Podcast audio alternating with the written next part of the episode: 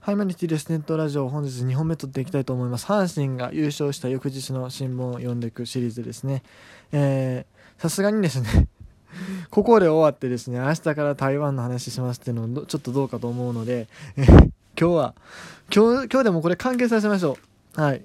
さすがにもこの新聞をね全部丸々読むのねいかがなものかと思うので本当にまあ要所要所面白いところだけね拾っていこうかなと思います。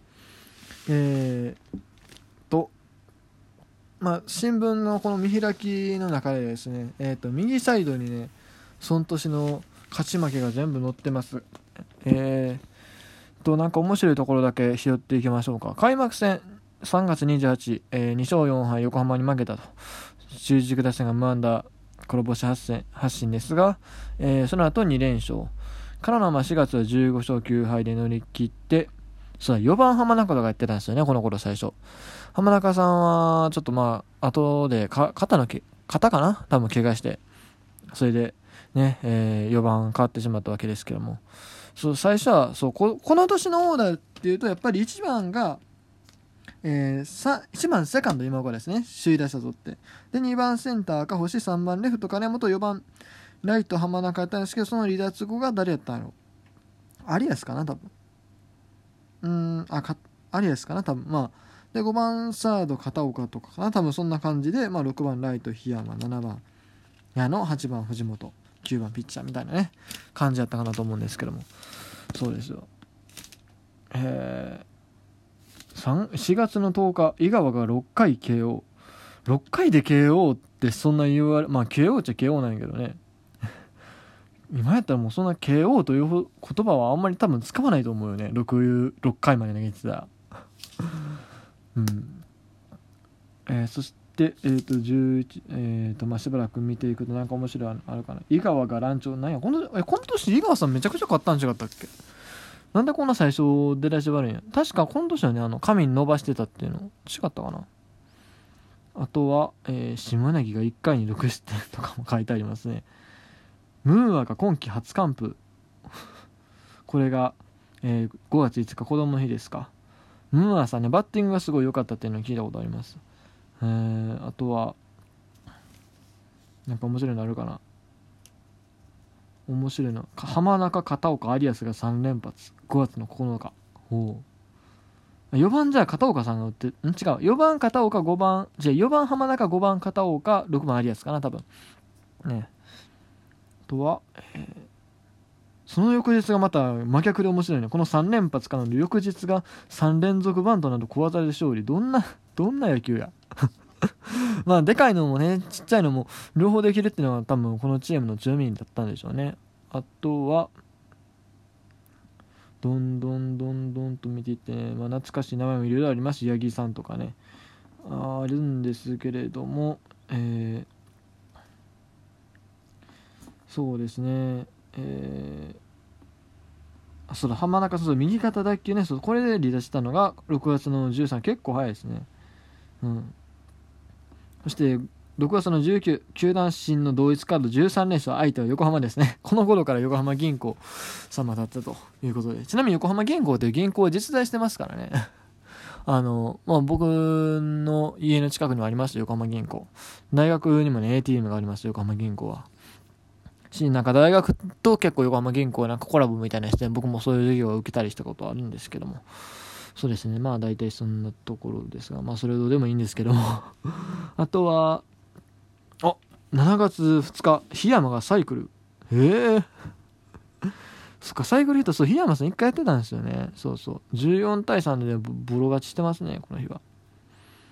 で、えっ、ー、と、7月5日、7 13対7のスコアなんですけど、7投手の継投で逃げ切りと。7投手の継投ってそんなに、まあでも今でも多いか。7はさすがに多いか。さすがに多いわな。はい。すいません。えっ、ー、と、あとは、えー、7月8日、井川が3連続関東、マジック49点灯と。もう3連続関東なんて今じゃまあないですよね。最近やと多分、能見さんか誰かがやってたような気がしなくもないけど、それはもう5年以上前の話のような気がする。やもうほんまにやっぱ完封完投っていうピッチャーが減りましたよね、ほんま。あとは、えー、えー、7月12日、前半戦最終日ですが、えー、島柳が2年ぶり関東勝ちと。まあこのところもうすでに35とかやったと思うんですけどね。すごいですよね。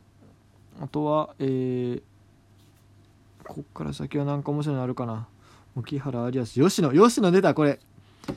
7月の26日、えー、6回吉野が5連続死球など大乱調多分やけどこの試合ちゃうかな。日本で一番あの1イニングにボール投げたのって吉野誠さんなんですよ。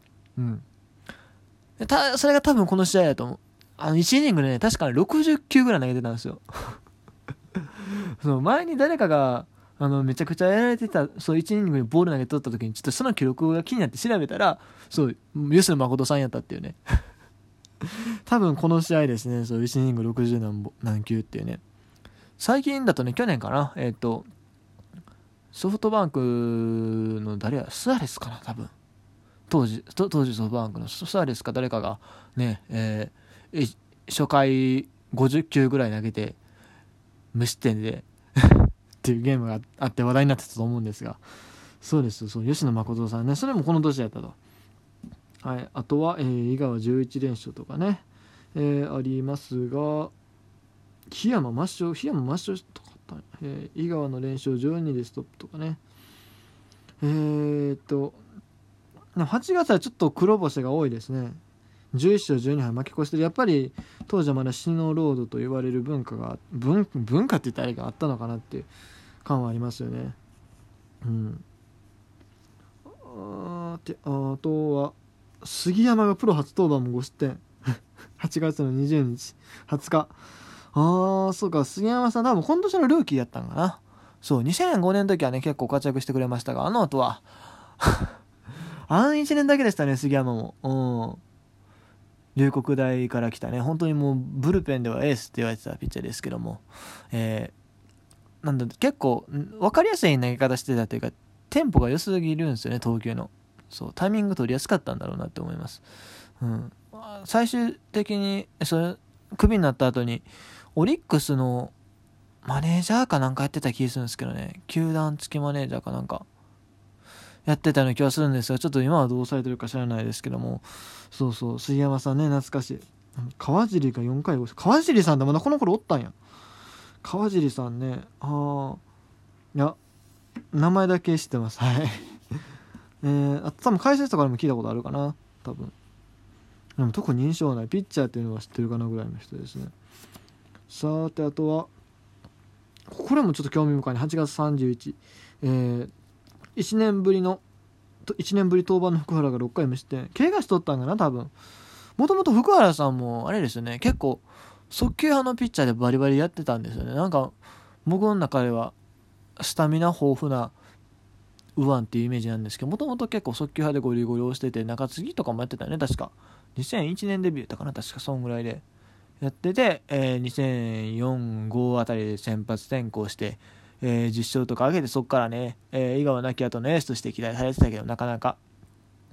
でまあこのままあれかなと思ったらねリリーフで復活して、えー、ベテランでね結構やってたんですけどもそうそう。小原ピッチングコーチね。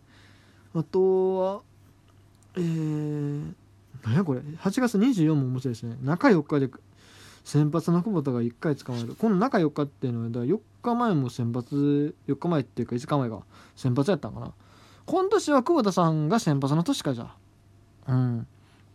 久保田もね結局後で GF に転向してね2005年を抑えそしてその後もね90試合登板とかいうね頭おかしいことやってましたけども。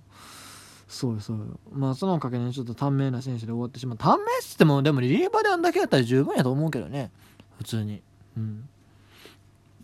であとはまあまあ大体そんなとこかな。はい。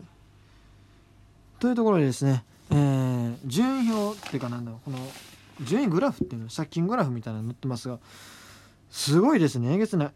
もう阪神が圧倒的40も1回いってますからね貯金あとはもう似たようなもんっていう感じ。やでも下がすごいですね。横浜が借金50とか言ってるんでね。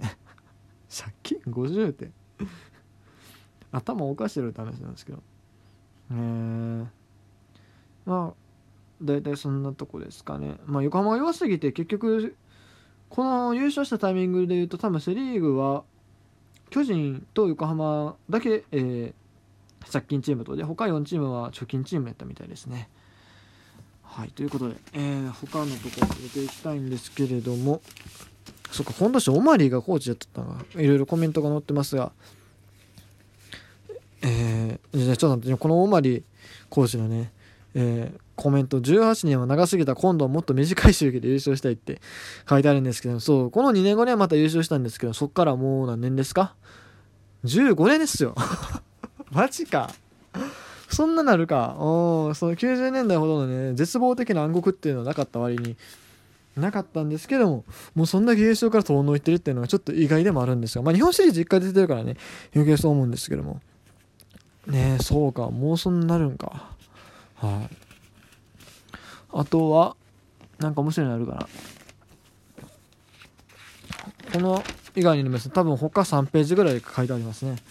えー、阪神ファンの写真がいっぱい載ってあるページがありますしあーなるほどね。これ甲子園か。甲子園の場外とかあと何やこれ。胴上げしとるぞ。あ？阪神梅田駅の地下街で。